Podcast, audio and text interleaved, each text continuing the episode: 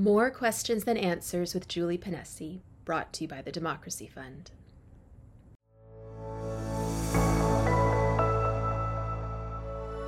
Well, hi, everybody. Julie here.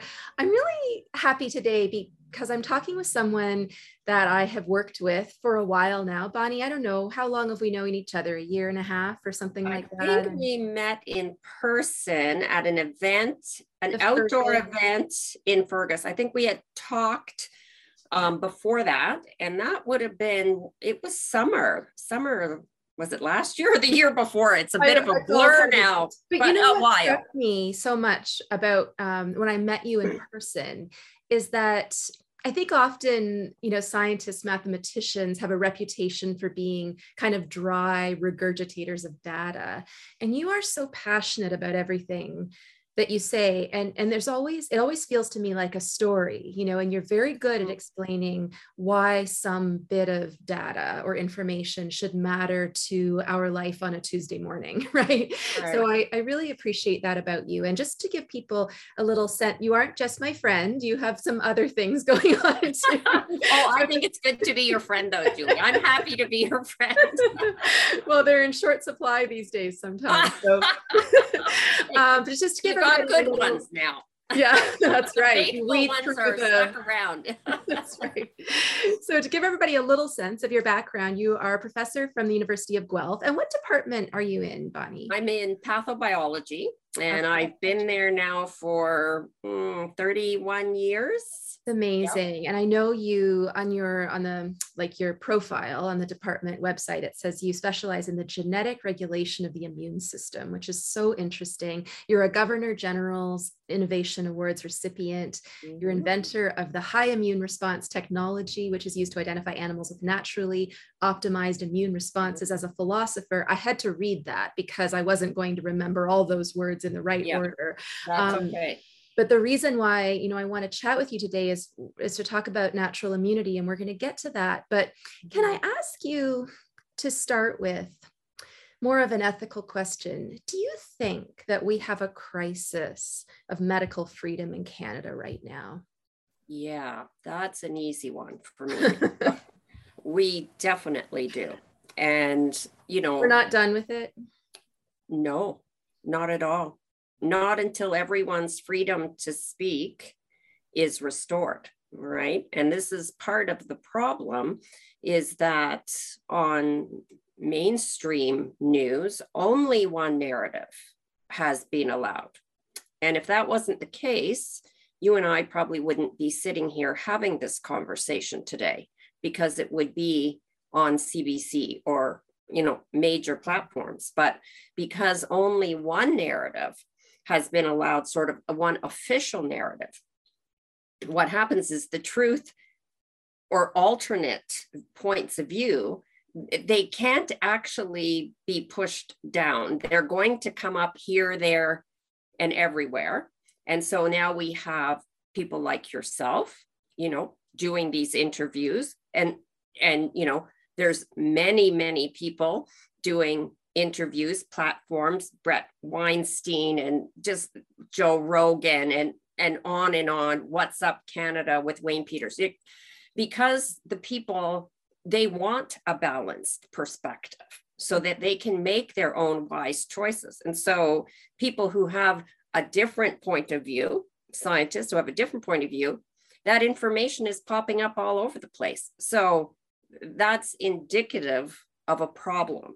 And when we have our medical professionals, some very good Canadian doctors that have been practicing medicine for decades, now because they dared to give ivermectin or fluvoxamine or their choice with their patient, they have been severely reprimanded. That is a problem. Whereas another physician recently in Toronto who chose to vaccinate young children and babies before the approval has not been reprimanded. And that story really has not been highlighted. So I think it's simple. We have a problem because we need, and historically in Canada, you know, we've been allowed to have all points of view, do a 360 on a problem and then let people make their own wise choices. But that to me is a, a an alarm bell right there. That that I remember so, sorry, I didn't mean to cut you off, but I remember even in newspapers or there being shows in the evening where there would be debates between people. I mean, not just a, uh, not just at yeah. election time, but there'd be debates yeah. over different points, pros and cons on a particular issue, on taxation, on yeah. on gas price, whatever it was. Where do you think we would be? I'm kind of asking you to hypothesize for a minute, but where do you think we would be right now if we hadn't seen that kind of media blackout? In Canada. Where do you I mean, you, yeah. you know, if you turned on global, CTV, whatever, and and they mm-hmm. said, well, some scientists are saying this, some are saying that. I think you would have had a much happier society, right? Because when people are allowed to make their own free choices with information that's given, they kind of can settle on that. But what's happened is the way this has been handled, it's created derision when people lose their jobs and their ability to get an education in this country, which has happened because they will not follow a mandate or give out their personal medical information, this creates a crisis and a big stir. And so, if it had been more balanced, allow people, as we have in the past, to make their own free medical choices, I think our society, you know, would be much happier and i mean we're going to talk about naturally acquired immunity i'm sure because that that would have solved some of this it's so problem. interesting isn't it when we talk we are starting to hear about politicizing science and politicizing medicine right and seems to me mm-hmm. like what what that what happens when you do that is you take science and medicine out of their lanes out of their natural lanes yeah right and the and the reason i mean i can remember being in a faculty meeting um and basically being told, well, don't give that information on naturally acquired immunity. Don't talk like that. No, this would have been last year. Okay. Um, and the reason they gave this was another colleague of mine is because we're in a public health crisis. We have to be all speak of one voice. We have to put forward um, this single song for everyone to sing. And I I said, no, I don't think that's the best idea. But that's the rationale behind it. Um, but it's not a good one in my mind because it assumes that we know better. Yeah. One narrative is going to be sufficient for mm-hmm. for everyone to push. And I just don't agree with that philosophy. I think that's so interesting to me this idea that in crisis, we need uniformity that diversity is a threat in some way. And we could probably yeah. talk about that for a while. But to, so, mm-hmm. can you tell us what natural immunity is? Because we hear about immunity a lot. Right. Right. We hear about, you know, for the on the pro side of the COVID vaccines, we hear, and then prior to the COVID vaccines, when people took maybe traditional or sterilizing vaccines, we hear you take the vaccine, you become immune, you're good, you can do anything right? So what do we mean when we say that's that didn't happen, but yeah. um, okay, so, let, I can explain that. I can explain that, and I'm going to break it down a bit different than some people do, because as an immunologist, there's some nuances to that word. So natural immunity, you hear every everyone using that term, but there's actually a term, natural immunity and naturally acquired immunity. And those two things are not actually the same.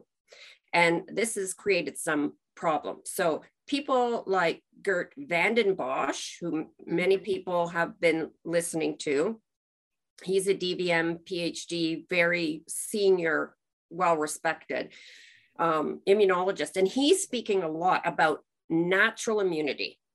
Mm-hmm. And what he means by that are a series of innate host defense mechanisms that tend not to have immunological memory and certain kinds of antibody known as natural antibody which kind of everyone has and aren't specific to a particular pathogen.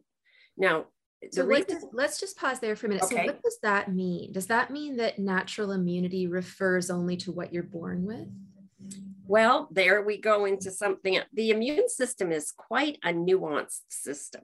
So you're born with all the genes that you need to make natural immunity or innate host defense and acquired immunity. But really, until you're exposed to environmental signals, these things don't turn on. And I'm going to give you a great example. And it really was brought home to me when I was a student training in immunology, because we were working with piglets. And when those piglets were born, if we took them and we put them in isolators, and they, so they were born right into an isolator, and they were never given their mom's colostrum, their mm-hmm. immune system never developed at all. And you could look at the lymphoid organs and essentially they're stripped clean. But as soon as you put that piglet now out into its normal environment, where it's going to experience different signals, um, some less dangerous than others, you know, foods, all of that, the immune system, all those genes, they turn on. And so, you know, so you're mm. born with the potential, right? And everyone's potential to make an immune response is not equal either. That's a whole genetic thing. But yes, you have that. It's it's innate that part of the immune system. And what usually is meant by that is it doesn't have particular memory. It's very broad. And the thing about it is it can act almost instantaneously when it sees a, an, a foreign object or pathogen or molecule. Whereas the adaptive side of the immune system, it's there when the innate host defense mechanisms can't contain what they've encountered. And then they pass over with signals to the acquired host defense mechanisms, the antibody, the T cells. Mm-hmm. The thing that's unique about that, this is the naturally acquired immunity that we hear people talking about, is that it has memory. And in some times, lifelong memory, as is in the case with certain kinds of vaccines, right? Polio, those kinds of things.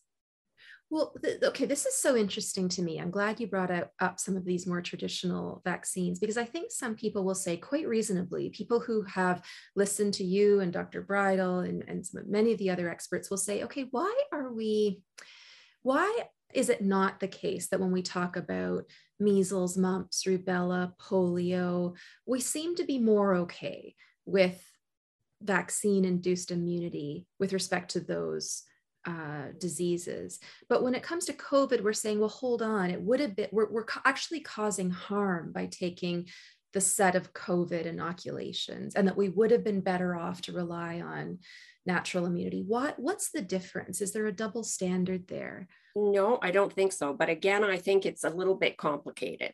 So, with that list that you mentioned, polio, those kind of things, you know, tetanus, in most individuals, you're going to get very long lasting immunity. And those vaccines were traditional in nature, and the risk of severe harm mm-hmm. is high.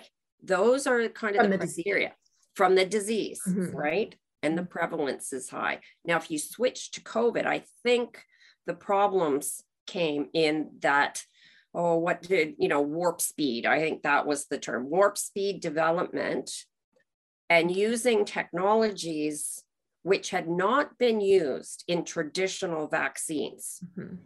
and heading, trying to head off these coronaviruses. And in general, we have not been successful at developing vaccines for, for that and not doing age stratification because we knew very, very early on that there were certain high risk groups and others were not at risk. For, for example, kids, really, for the most part. So you see, it's not a double standard. That standard should be applied to every single time so these diseases developing. are different in kind and the vaccines are different. Different in kind. So it's a whole new, so this whole yep. idea that when we see the chapter of the narrative that says something like, well, you've been giving your kids vaccines forever, what's yeah. the big deal? It's just a, a it's, we're conflating things that belong in different categories. Is that fair to say?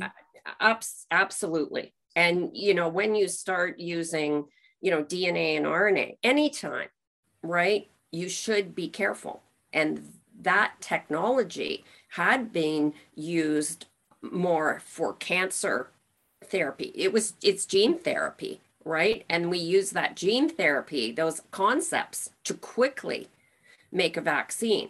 And now we're seeing some of the ramifications of that coming coming forward. I'm and we could talk about the Pfizer documents, which are now coming out every month. And I'm sure you've had guests discuss that ad nauseum. But that should we should have looked at that before we ever went about vaccinating billions of people. Because in the one tranche of data that was released there was nine pages of adverse reactions that should have been on the radar. Every physician in every country should have been given that ahead of time and looking for it. Instead when you're told the narrative says there's nothing to worry about don't look for anything. You're not going to look for anything. Someone comes in for myocarditis you're not going to look or assume mm-hmm. that that has anything to do with the vaccines when in fact that was on the list and every physician should have been looking for it. So lots of lots of mistakes i think were made and it's really interesting from a moral psychological point of view. Mm-hmm. We might think that the more someone hears a scary term like myocarditis, the more likely they are to become alarmed and alert to it. But actually, often the opposite is true because you come, become desensitized. And if you don't have that system of support or other people in your vicinity or in the groups that matter to you like your governing medical bodies for example or the media or the government or whatever it is if if no one else is picking up on it after a while you hear myocarditis guess that's not a big deal moving on. Right and that was one of the other things they they said oh, oh they have fought you know the powers that be. I mean this has been very strange when you think about it because first of all they denied any possible myocarditis, pericarditis, thrombocytopenia. No, no, it can't possibly be and then, true. Although people, many people were sounding a cautionary alarm. And then it became, oh, yeah, I guess myocarditis is an issue. Um, oh, but it's only in young males. Is which is another whole. So they don't matter. or, yeah, or something. Just because in young males doesn't mean anyone else can get it. Of course it does. But then they switch to say, but it's not serious. This myocarditis can be treated. But really, if you ask any physician, ask a cardiologist, right? Ask Dr. McCullough, probably the most famous cardiologist uh, in the world, one of them for sure.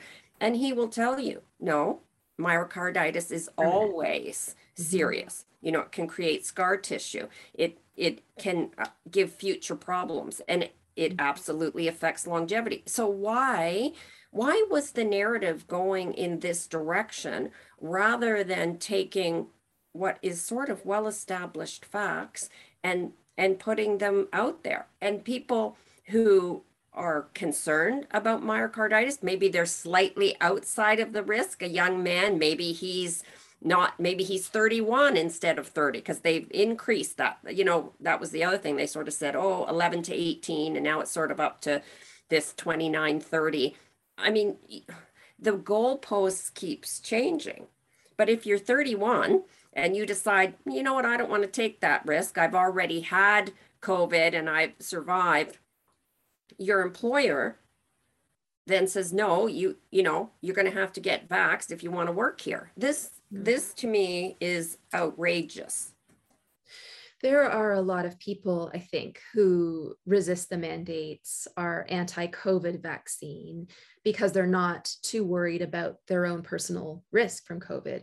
But there are a lot of other people who uh, feel like they do want to be protected in some way. And, and so that's partly why I want to chat with you because you are a specialist in immunoceuticals, but we need people to understand. I need to understand what these are exactly. And as you say, uh, natural immunity, naturally acquired immunity are such complicated, nuanced things. Mm-hmm. Um, doing proactive things to enhance your own immunity is presumably also very complex. So, can you tell us a little bit about what individuals can do, especially in this context of limited medical choice? It's not like you can really go to your doctor these days, mm-hmm. for the most part, and say, I'm looking to boost my immunity and I'm not interested in a COVID vaccine. they're Yeah. going to look at you like you're crazy, maybe refuse treat. Who knows? It'll Yeah. be some sort of uh, derogatory language or treatment, presumably. So, what, what Yeah. can people do as individuals? Okay, so yeah, so let me back up a bit because I do think everyone should have freedom of choice, right? They should look at the data. If they want to get vaccinated, by all means, and if they don't, by all means, Mhm. fair enough, right? Um, so now, let's say there are going to be people, there strangely enough, people that have long COVID, for example, and people that have certain kinds of these vaccine associated injuries, there's some common denominators there, right? And there's good reason for that. But the end result of some of this is immunosuppression, you know, fatigue, um, you know, some lingering respiratory and just being prone maybe to other infections. And so I, it's like, what can you do now? What can you do to help those people? And probably the common denominator there has been spike, which has gotten into the circulation where it's not supposed to be. And you have a lot of inflammation. So there's that group that you're actually trying to bring them back, their immune system to some kind of optimal and then there are other people that just want to keep their immune system optimal. Mhm.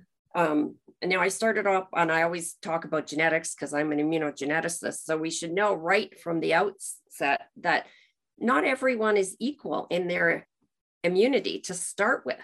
And what I found, and I classify individuals um, as high, average, or low immune responders. So there are these high immune responders they have great immune response genes, great genetics. They easily make a response and they're easily protected. These are probably the people that are exposed to COVID, and we know there are some exposed to COVID. They never really get sick, Mhm. but maybe it's their innate host defense has cleared it, no problem, or even a low exposure is able to kick the acquired immune system into gear. But there are these individuals, and you probably know them, who get everything that's going around. Mhm.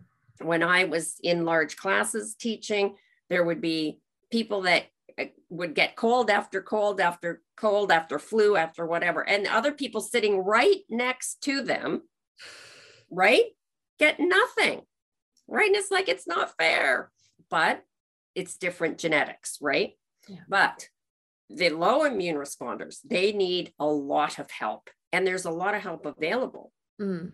Uh, and then the high immune responders and average, you just want to keep everything optimal. So, how are you going to do that? Um, immunoceuticals is one way. So, it's not, I think now what people have started to think is, well, there's only one solution. And this is the problem. There's only one solution, and it's vaccination. What am I going to do? Like, Yeah. So, wait a minute. There's lots and lots of solutions, and there's many, many things we can do. Mhm. And so, um, myself and some of my colleagues, you know, we're interested in immunoceuticals. We're interested in many things, but we have this common interest in immunoceuticals. So, um, first, I'll give you a definition. So, an immunoceutical is any product that naturally enhances immune response or tunes it or modulates it in a beneficial way many, many products. That's an immunoceutical. So let's talk about a couple of examples. Vitamin D. And I start with vitamin D because it's critically important to almost every aspect of the immune system. Vitamin D is actually a hormone. It was called a vitamin uh, originally because one of the first things that was noticed about it is it really helped with rickets. So bone development, right? And so that's kind of how it kind of got into that vitamin category. But if you're an immunologist, you might think of it as a cytokine, which are these modulators of the immune system, Mhm. right? And if you're an endocrinologist, you're going to think of it as a hormone because they uh, uh, the body is an integrated set of systems and they talk to each other right so vitamin d is critical for immune function not just you know bone development or to prevent rickets, as most people know. And for that, you know, if, if you get 400 or so international units a day, that's sufficient. But to get your immune system up and running, you're going to need much more. You know, now you're getting into a thousand, two thousand, and now I think the latest recommendation is sort of four thousand international units, but many will go as high as ten thousand international. That's a very big jump in quantity, is it not, or is it just that? Well, here's the thing. There's a lot to still learn. So I think the big jump came when people understood we're not just talking about rickets anymore. Mm. We're actually talking about the immune system and many other body systems. And as soon as that recognition came, there was a big jump because it was understood, right? And the other big jump I think came is because we live indoors, right? We don't live outside. We're not getting all that natural exposure to sun. So supplementation became more important. Um, so, as it turns out, cells of the immune system actually have receptors for vitamin D. And vitamin D is very critical because it works both on the innate host defense. Remember, we talked about innate and acquired. So, it works on innate host defense because it induces what are called defensins, defense molecules, and it helps those macrophages. Macrophages are cells that take up oh, foreign material, bacteria, viruses, and they sample them and they display them on their surface. Vitamin D makes those processes much more efficient. At the same time, later on the acquired immune response, it comes along vitamin D and helps create or upregulate regulatory T cells. Now, this becomes critical because regulatory T cells are going to have, they come along later. I guess I should back up. An ideal immune response is you want it to come on strong, effective, and then you want that thing to shut off. You don't want to keep that immune system lingering. And this is partly what's happening with long COVID and some of the vaccine injuries. So now, how are you going to turn that off? One of the things vitamin D can help do is regulate that, and you get these regulatory T cells that come in and dampen the inflammation and just tell the immune system to settle settle down, right? So that's just one immunoceutical. It, it seems to me that one thing we don't hear about in healthcare much anymore uh, about is uh, food and lifestyle choices and mm-hmm. nutrition. I, I, think when I was a child, you were always getting these sheets about the pyramid and whether that was a good, you know, advice or not. It seems like mm-hmm. there was this focus on diet yeah. and nutrition yeah. and things that you take in. And you're talking about vitamins and hormones, but more broadly, I mean, those those exist in not not just bottles but in foods that we eat. And sunshine. And sunshine. Right? And so, as it turns out it's the ultraviolet b radiation for example that actually helps you make that vitamin d. And so if you don't get out into the sunshine you are going to have to take supplements. Uh, so i think here's the other thing. We talk about per- we need to personalize some of this information mm. because people don't know. They say, well, I don't know how much vitamin D to take. So I think, you know, one of the things we want to do is sort of have a vitamin D home test kit. And the first thing that comes with the kit is a little computer algorithm that you can fill out that says, well, how how old are you? You know, what latitude do you live at? Are you in a northern latitude and ah, how far yeah and how mm-hmm. far north are you because you're not going to get as much sunshine if you live in toronto versus florida you know so this mm-hmm. becomes critically important well what's the color of your skin are you fair medium or dark because you're going to absorb vitamin d uh, quite differently. What's your lifestyle? How often do you go outside and do you apply a sunscreen. So you fill this all out and you will get a little piece of information that says this would be sort of your sufficient dose, sufficiency. Mm.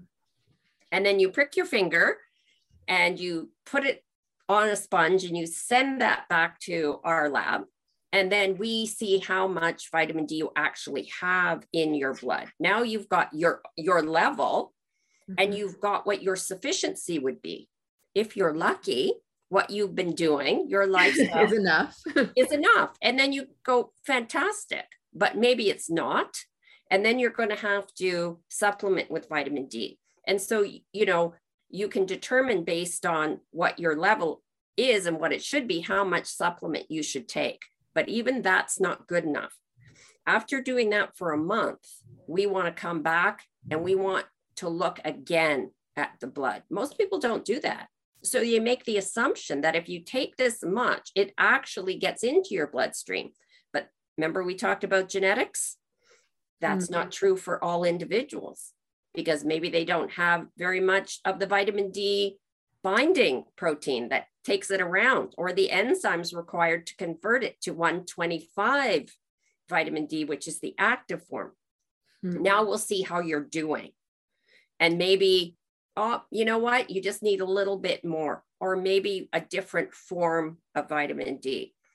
And mm-hmm. we'll we'll work with you until we're sure you're where you you should be. But even that's not good enough because if you were tested in the summer, you better be tested again in the winter and if you were tested in the winter, you better be tested in the summer. Now you really, you know, after having gone through that, you now really have a good idea for yourself, for your body, for your genetics.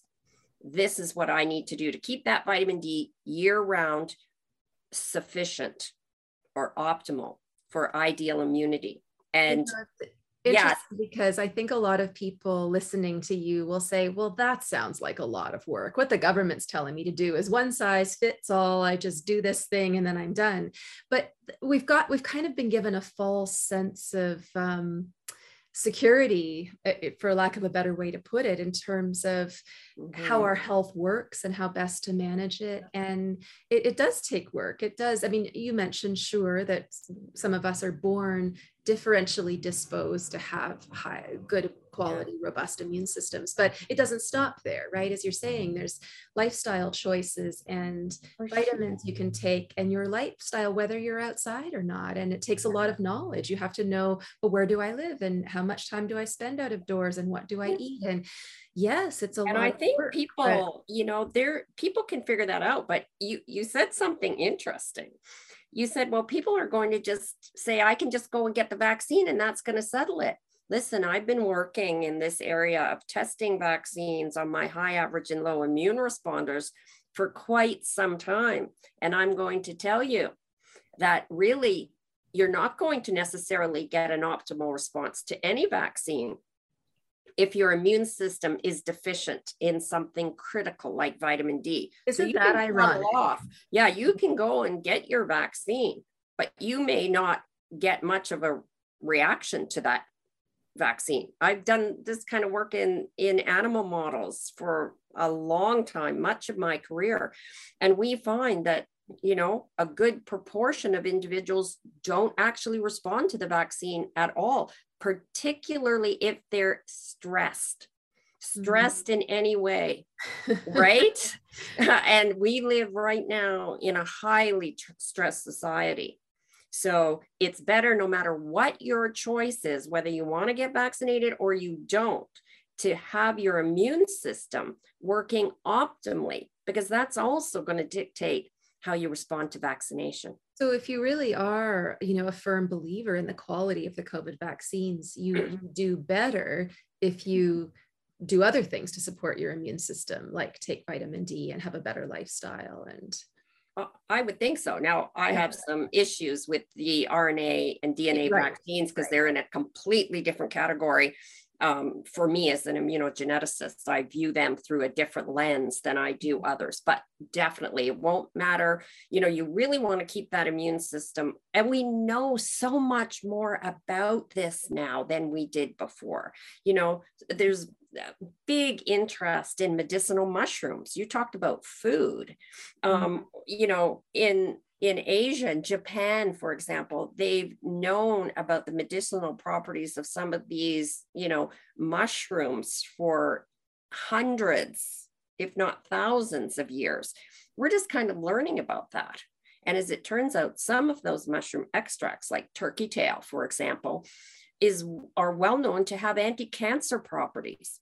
And we should be capitalizing on this mm-hmm. because often there's maybe a blended approach. So, you know, I talk about my colleague, Dr. Bridle, and one of his areas of specialty is cancer biology. And he's done some tests in his lab already with cancer cell lines and looked at some of these immunoceuticals, quercetin, for example. Mm-hmm. And it has as big an impact on, on almost all of the cancer cell lines is some of the standard chemical treatments that are offered. Which so, is on the COVID protocols, correct? Some of them? Um, uh, what um, this is cancer I'm talking about. Mm-hmm. So not not necessarily related to COVID at all, mm-hmm.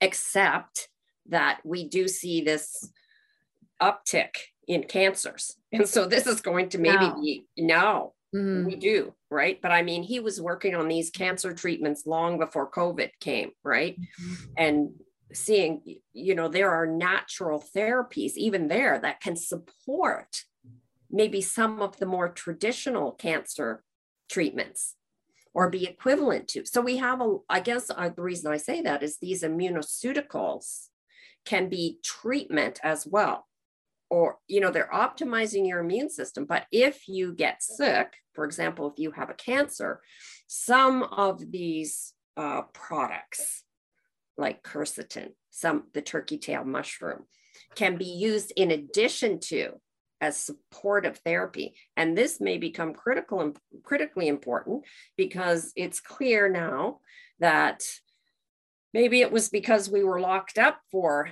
a period of time and not going to the doctor, we have a resurgence of cancer. But then there are people, physicians, cancer specialists like Ryan Cole, who is actually seeing that uptick of cancers um, in people that got vaccinated in particular. So there is going to be a need for really good treatments, and you're going to want to augment everything you can to make your immune system as strong as possible. I mean, yeah. Yeah, I was just going to say, as you're talking, I think it's going to take a long time, and there will be a lot of resistance to people sort of coming around to this idea that we need to take more ownership of our health information and health choices. And, but it's a slow, um, it's a slow burn, isn't it? It takes. Well, I think this has been percolating this has been percolating for some time. I mean, over the course of my career, I've seen, you know, people with more and more understanding of the immune system.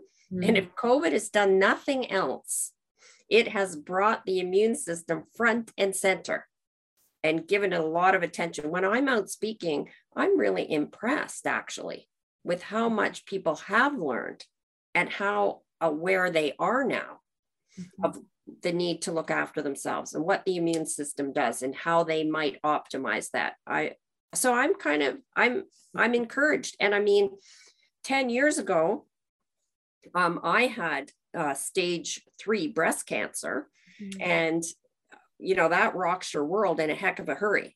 So i don't necessarily think it is a slow burn because when somebody gets that news crisis right? crisis they start to figure out what options are available to them. And nowadays, people, you know, might have a naturopath as well as a medical doctor. Um, I did, and they work together. I think I was extremely fortunate, and I would like to see more of this, where the medical doctor was working with the naturopath to provide strategies that suited where I wanted to go which was for me to optimize my immune system rather than to suppress it. I took that approach, right? Mm-hmm. And I would go to the doctor's office with this big stack of articles, right? And we'd sit down and have a conversation about it and how that related to what I was thinking. And mm-hmm. I think we need more. We need more of that. We don't need to pigeonhole people and say, oh, if you go to a naturopath, you're taboo, right? That's what you've chosen. Now your medical doctor gets angry at you. No, no, no, no, no. Let's bring that that back. And I mean, that's part of the thing we're hoping to do at Immunoceutica is just provide the research, good, solid, evidence-based research on how some of these immunoceuticals work. People then can take that to their physician, have conversations about that. We'll publish widely like we have done in the past.